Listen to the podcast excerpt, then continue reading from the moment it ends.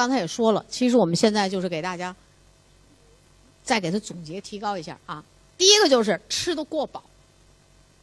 我们现在中国人刚从贫困中刚刚好了一点，我们还没有富裕，我们还没有达到世界卫生组织或者世界组织承认的那种小康。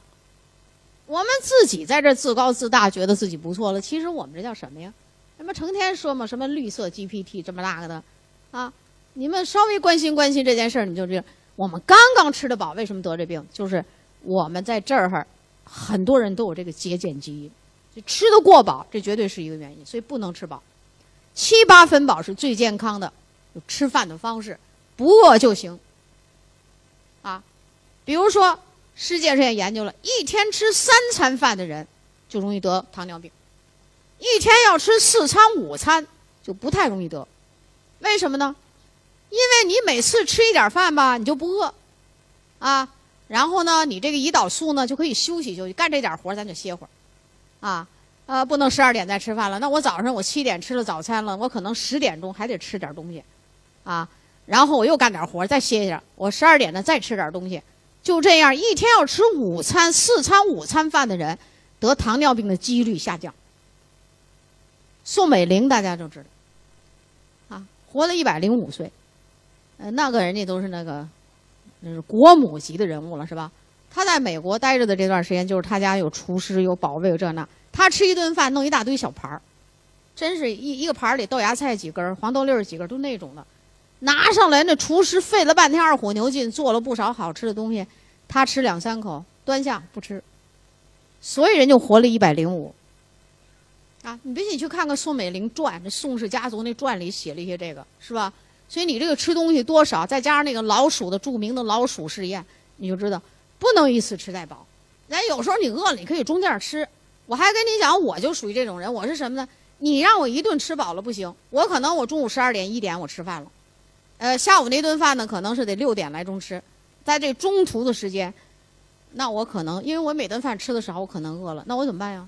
我在这时候我就吃点水果，而且我现在特别愿意吃两顿饭，然后剩余的时间我就可以吃点什么水果了、坚果了、零食吧，就是健康零食。你要让我吃三顿饭，我也成天撑得要命，我什么也吃不下去了，我少了好多维生素、矿物质，你说是不是？我也没那个多余的地方吃点核桃了、吃点榛子了、吃点大枣了都不行了，对不对？所以这非常有道理，啊。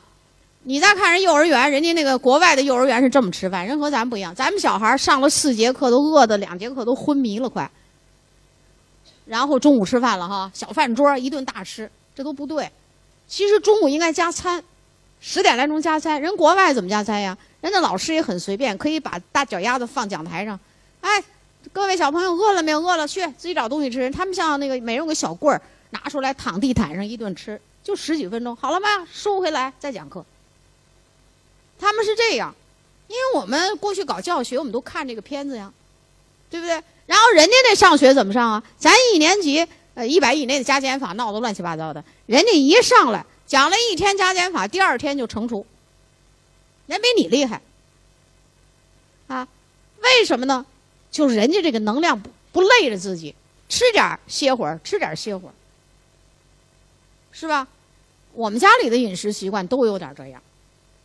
都有点这样，你看我这闺女儿子都这样。说是真的，就我们家这位先生，他就是好吃一天三顿饭，每顿吃的特别多。所以我有时候看他那稀里哗啦吃饭嘛，我还心里直来气。我心话，你就不会饿了，待会儿再吃，你干嘛一顿要吃这么多呀？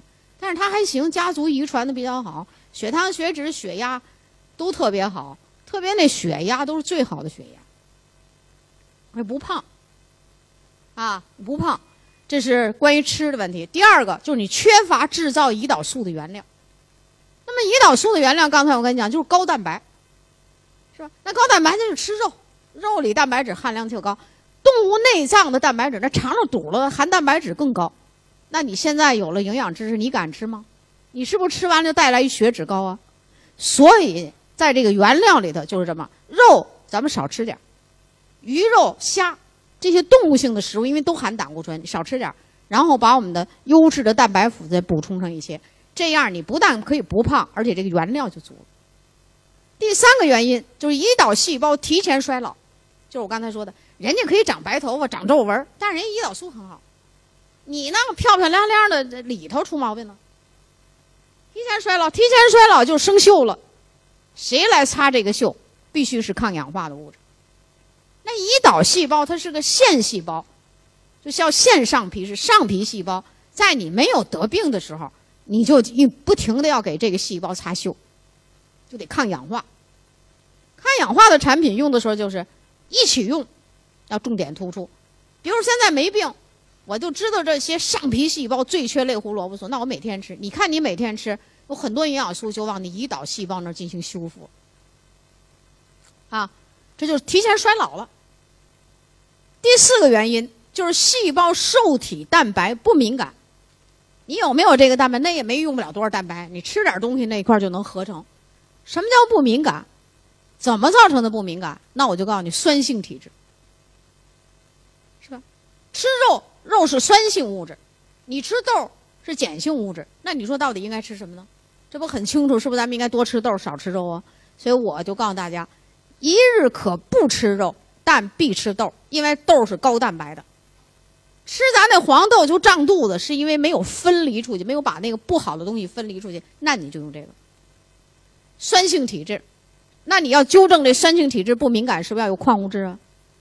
是吧？而在这个二型糖尿病了，我还跟大家说，这个受体不敏感的人是相当一部分。就我跟你讲这句话，再说白了就是缺少矿物质，缺少矿物质，特别是缺少像钙、镁啊这类的矿物质。酸性体质，它就不敏感。酸性体质不不是说你对自己身体里的东西不敏感，就是这样的人，你给他吃药，咱们那个降糖的药也是有各种，有的人就是提高受体敏感度的药，你吃这种药你那儿也不好用，为什么呢？为什么你吃了半天药没用，或者是吃了刚开始还有用，后来就关就关键你的酸性体质没有调理好，啊，这是下边这个呢，我们还是重复了啊，就是胰岛细胞提前衰老的问题。而这些问题都不是药物能解决的问题。你说这原料，你吃那药了，那也不是原料啊。你如果有人为什么一听说打胰岛素害怕？胰岛素打了就是一个现成的东西，那你的本能就一天不如一天。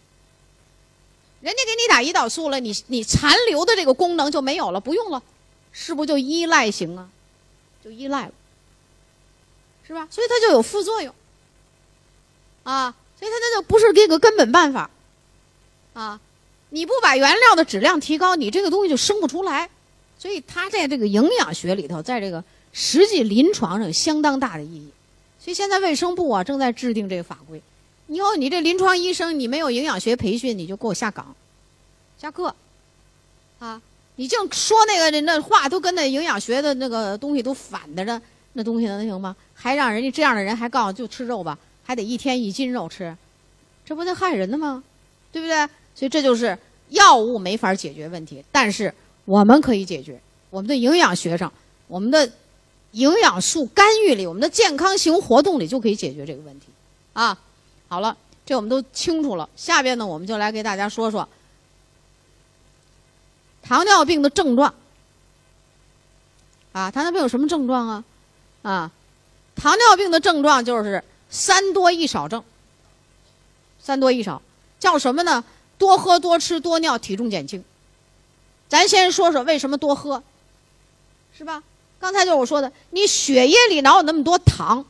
偏酸的环境，血细胞是不要那么多糖的。那是不是血细胞这个鱼就等于泡在那个高糖环境中了？人为了自己救自己，喝水把这个糖排出去，所以一定是多喝。中药里头有一个药，是不是叫消渴丸啊？对，你吃糖多了，你要喝水；那你吃盐多了，照样喝水，就这一个道理。所以多糖多盐对身体都不好。为什么要多吃啊？你越告诉他你要控制饮食吧，他越像那小孩似的，趁着家里没人的时候哗哗一顿吃。有的那个糖尿病的家里头，就都把那个冰箱柜、碗架柜放食物的地方都加锁。他要趁着你不注意没锁。甚至有时候他就给你撬开锁，他就要吃。你越跟他说每顿饭不要吃，他为什么要多吃呢？原因就是我们正常的人的血糖是不是流到细胞里被加工成能量呢？它那个糖呢都汪在血液里，细胞没有能量。细胞只要没能量，向大脑反射的问题就是：我能量不够了，你赶紧吃饭。这时候食欲中枢就兴奋，你就得到处找东西吃。所以他一定多吃。为什么多尿？那多喝了水，他一定多尿啊！多尿了以后，一定是危害肾脏，就泌尿系统就要受害。啊，营养素包括葡萄糖都不能进入细胞内，那这个人活着在那干什么呢？就消耗自己细胞。原本的这些营养物质，所以他那细胞里边的实实在在的那个啊功能性的营养物质就减少，细胞消耗缩小缩小，每个细胞都小小，体重减轻。有的人开始得病的时候，那腰围三尺多，裤长和腰围是一样的尺寸。等到病的差不多的时候，你就瞅吧，裤长还那样，那腰就开始免腰了，开始那裤子肥的都把它装进去了。我就看一人买裤子，我说你这个裤长和裤腰这尺寸没写错吧？这怎么都一边长？那裤子买了你也没法看，那绝对不好看。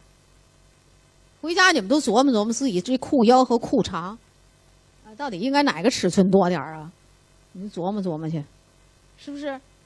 你那裤腰部和腿都一边长，啊，穿三尺二的裤子，腰也三尺二，你觉得这样对吗？这肯定是要得病，啊，所以这就是糖尿病的症状。当然，也有的人不一定有这个症状就已经得病。我们现在有很多病人没有这多吃多喝多尿的症状，完一检查已经得病。啊，不是每个人都有这症状，但是一个人频频的喝水，老渴老渴，那你记住，赶紧去检查身体去验血糖，可能会在这有问题了，啊。或者说突然的体重大量的减轻，这你一定要去查身体，这可能会出现重大的问题。一下子瘦了，这个绝对不好，啊，这是刚才我们讲的糖尿病的症状了哈，就是你碰到顾客，你不能俩眼一瞪就听顾客说了，你啥都不知道，你前边的知识要跟医生的差不多，啊，甚至你要比医生比这个顾客还要明白。你们知道顾客是干嘛吗？久病成医。他整天弄一堆关于他的书在那看，啊，就算我们这医生，如果不是那专科的啊，他得红斑狼疮了，他对那红斑狼疮的化验的一样样说可细了，咱们有时候也不一定那么细，这就叫久病成医。所以你一定要知识，来跟他把这道理讲清，啊，糖尿病的合并症，现在我们来说说合并症，因为这跟我们用营养素非常相关，希望大家在这儿要注意听。第一种，急性合并症。急性合并症经常是打胰岛素的人，啊，为什么呢？一下这胰岛素啊，按照人医生规定这量啊，他现在吃这饭降血糖，一下打多了，迅速的血糖下降。所以有一个朋友就跟我打电话说：“宋老师，我这儿有一个糖尿病的顾客，这怎么还吃着降糖药，又去到医院去输葡萄糖啊？”我说：“那他是急性合并症，血糖迅速下降，经常他血糖被降得太快了。”血糖降低，大脑供不上糖，特别容易得老年痴呆症。所以血压低、血糖低都不是什么好事低也不行，高也不行。啊，急性合并症里还有什么呢？就是你老用药，啊，不去调节自己身体，它会出现严重的酸性体质。这时候它会在脂类代谢里，叫急性铜中毒。铜不是我们金银铜铁那铜。是那个化学里边的那个酮体中毒，这一看，严重酸性体质，而且身体代谢非常紊乱，这都是急性的，一般都发生在用药的人身上。所以这个我们可以不管，但是你也得知道，我们在日常的这个健康型的活动里遇到的恐怕就是慢性合并症。第一个就是微血管病变。由于全身的细胞都泡在高糖的环境里，那微血管都是单个单个细胞构成的。这血管就更倒霉，里边是血，外边是液体，里外都是糖，所以血管提前衰老。那微血管病变会表现在哪儿呢？常见的是，最先出现的问题就是肾脏。咱们大家知道，我们这人的肾脏是不是叫过滤的呀？过滤，那靠什么过滤？其实就是靠微血管过滤。是吧？所以它特别容易出现肾功能不全，导致有尿蛋白，就尿的蛋白尿很多，啊，血管破坏了，蛋白漏出来了。所以有的人说这个我这个漏了，漏蛋白了。其实这也是老百姓说的一种话，但是还很形象，就露出来了。咱们那个肾脏里的血管啊，就像咱们那捞面条那罩里似的，有网眼儿的。你能不大不小？如果那个网眼大了，是不是该不漏的东西都给漏出去了？蛋白尿，甚至个别可以出现血尿。啊，这是微血管容易发生的一个部分。微血管还可以发生在哪儿呢？眼睛。眼睛大家记住，它有一个进行性的变化。所以你要给糖尿病调节这个病情的时候啊，你就得把这肾脏问到了。特别是病了好几年的人，你得问你肾怎么样，有蛋白尿吗？你得跟着问，啊，还得问眼睛。轻的时候眼睛叫眼视力模糊，这是一种人，就是我得了好几年病了，我吃药，我这个病也控制不好，眼睛出现合并症，轻者叫视力模糊，就眼睛这儿有一些病理性的变化。它表现的就是视力看不清楚，眼睛急速的退化。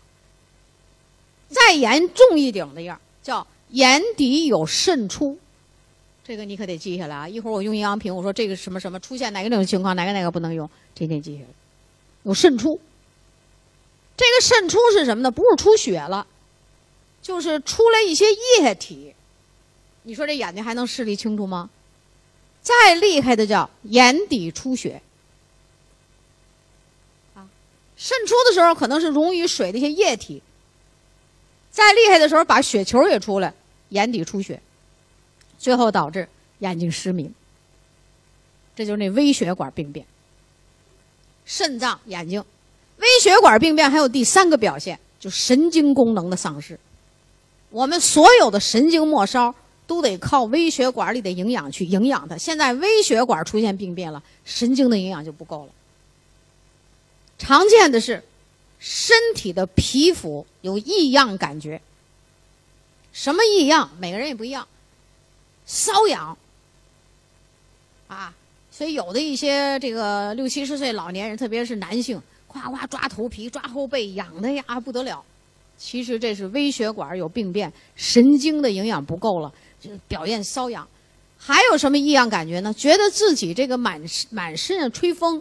那有的人就说：“我这身上啊，我就老觉得哪有像吹风了似的。”还有的说：“我这身上啊，像虫子爬，一会儿我就觉得一个毛毛虫在那爬了一下，其实没毛毛虫。”还有的人觉得我这身上一会儿这起一大包，一会儿那起个包，也没包。你拿肉眼看看都很平皮肤，但是他的感觉异常，这是神经啊，皮肤感觉。其实微血管的病变呢，更多的是表现在。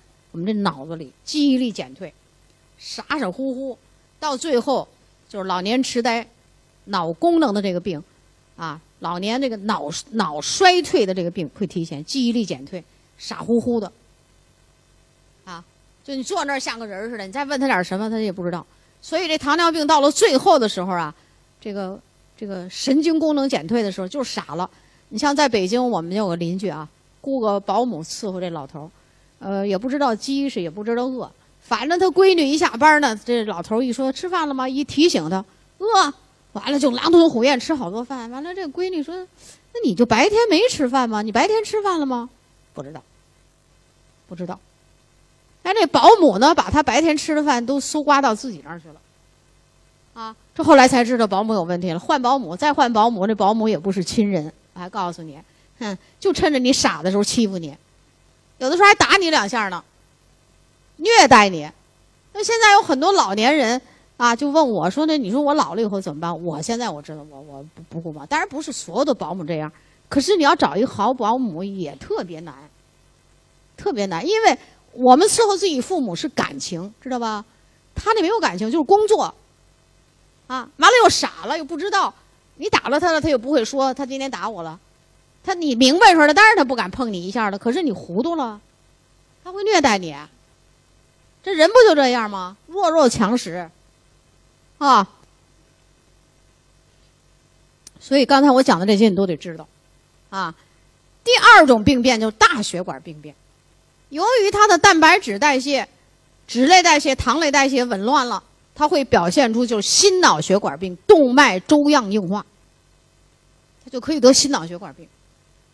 啊，这就是在糖尿病里常见的合并症。所以糖尿病就这样。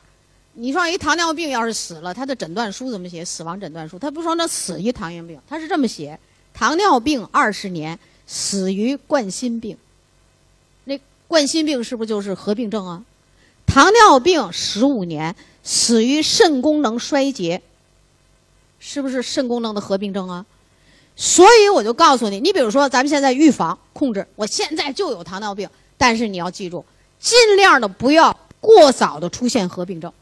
如果有合并症出现，一定要控制的不要进展太快，否则的话就早死早亡。我们国家。由于这个精神文明、健康教育比较差，我们国家有十个糖尿病的病人呢，十个都有合并症，而且呢，很早就出现。台湾地区过去有个比较，十个糖尿病里，他可能有四个人合并症。过去因为台湾的经济收入在退役十年，你还是高于我们，他的整个人人的这个教育素质，这都比较。如果是在英国呢、法国呢这些发达国家，他的糖尿病病人。可能十个病人里一个人出现糖合并症，你知道吧？就是合并症，他特别重视，因为他知道得这个病并不是可怕，合并症一出现，那就是病情加重，容易过早的走向死亡这条路，所以他控制的非常好。啊，他的医院里不但有医生给他药物，更重要的是要有营养健康保健管理师来管理他的健康。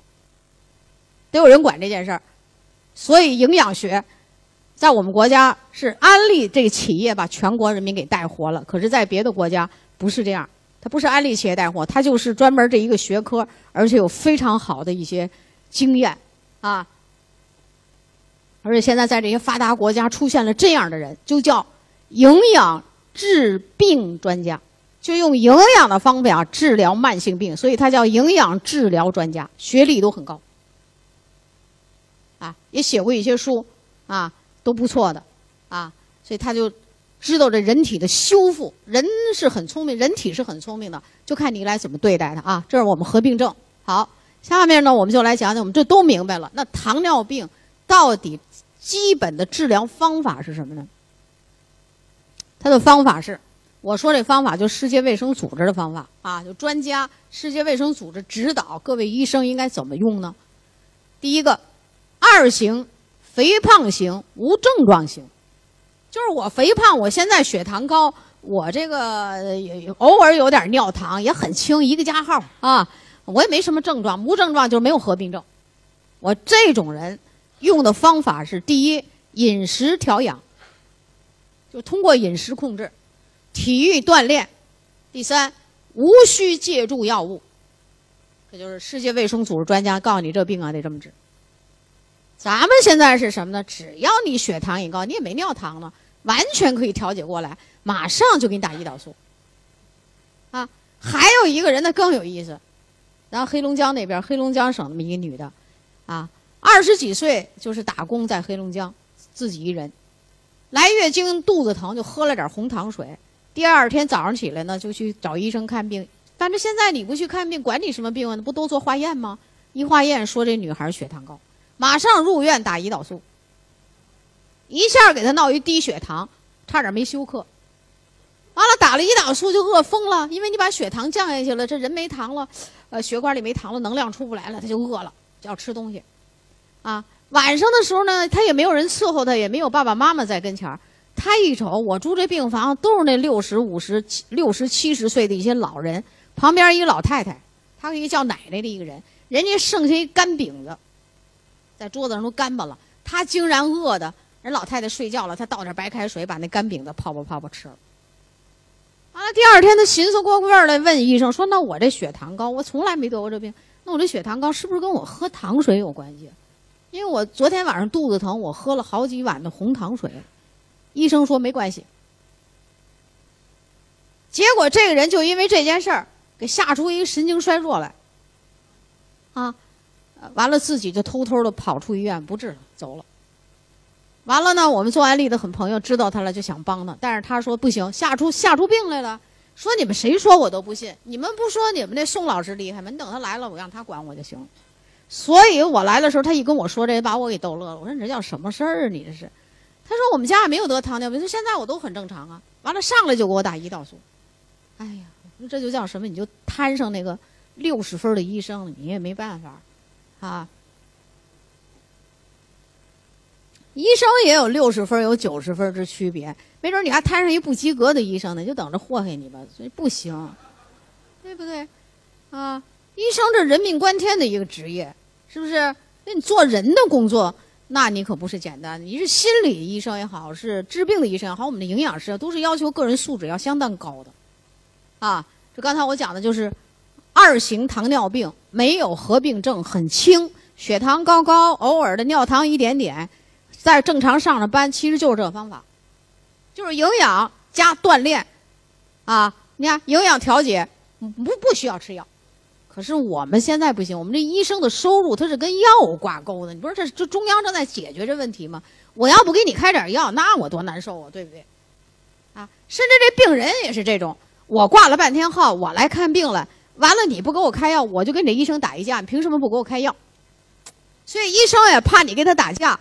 就给你开个药，啊，然后呢，二型糖尿病重症，那就是有合并症了。和一型糖尿病的人，就是饮食调控第一位，口服降糖药，那就是说我先用口服的那样的药，实在不行了，再注射胰岛素，不是上来就胰岛素，是吧？你说现在咱们这是不是都反着来呀？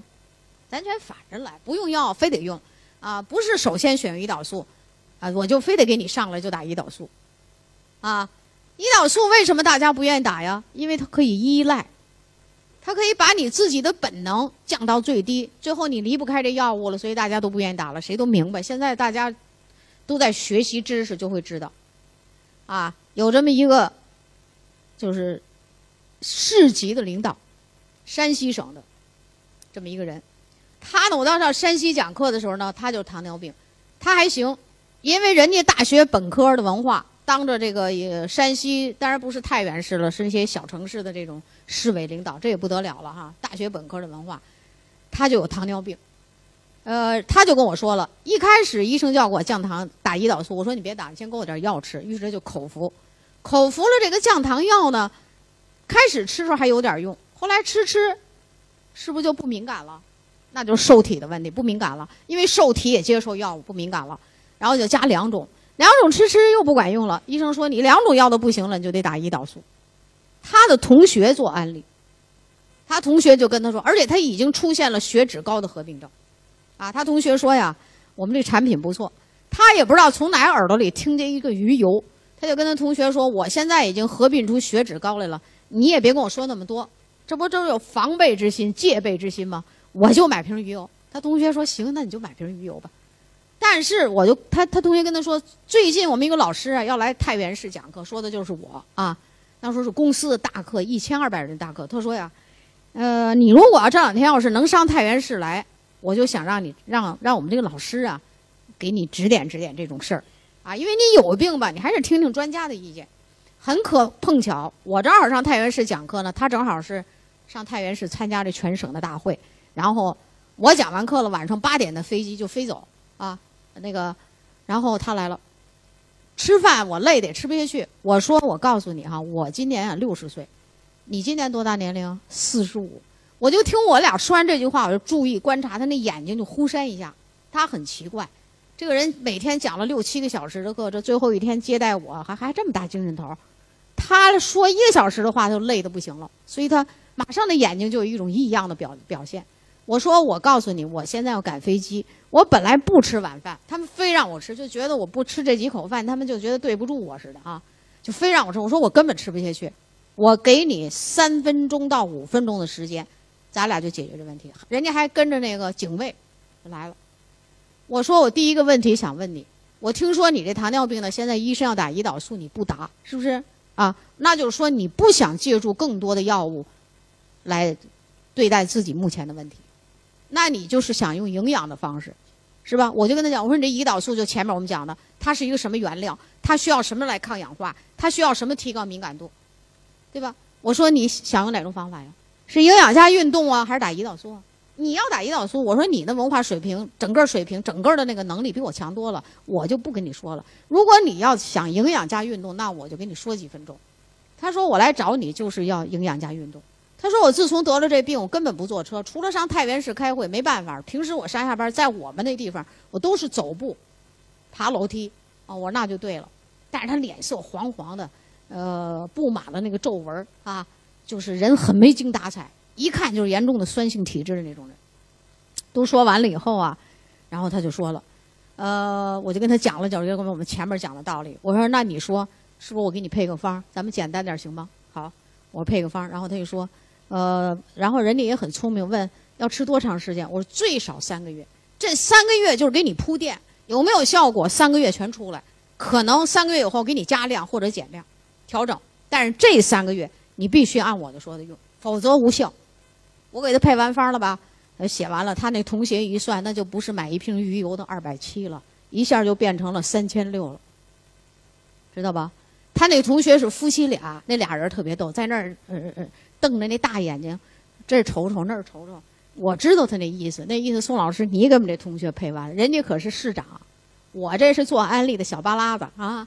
那个你一飞机一下撩人了，这三千六要是没用的话怎么办呀？他们俩就是那种眼光，我也不理他们。我配完了，我说哈，你必须按我的用，一点不能打折扣。你要打折扣没效果，这个你不能怪我啊。然后你必须戒烟戒酒等等。他说行行行，我都戒烟戒酒。另外我说你要主动的释放压力，因为你这工作责任很大，你这个事儿你得自己想办法。这压力的事儿我管不了，是你的事儿。就走了。然后第二个月我又来山西讲课，他讲那个系统课，就是一个月挨一个月老得来。来了以后，这一共才一个多月吧。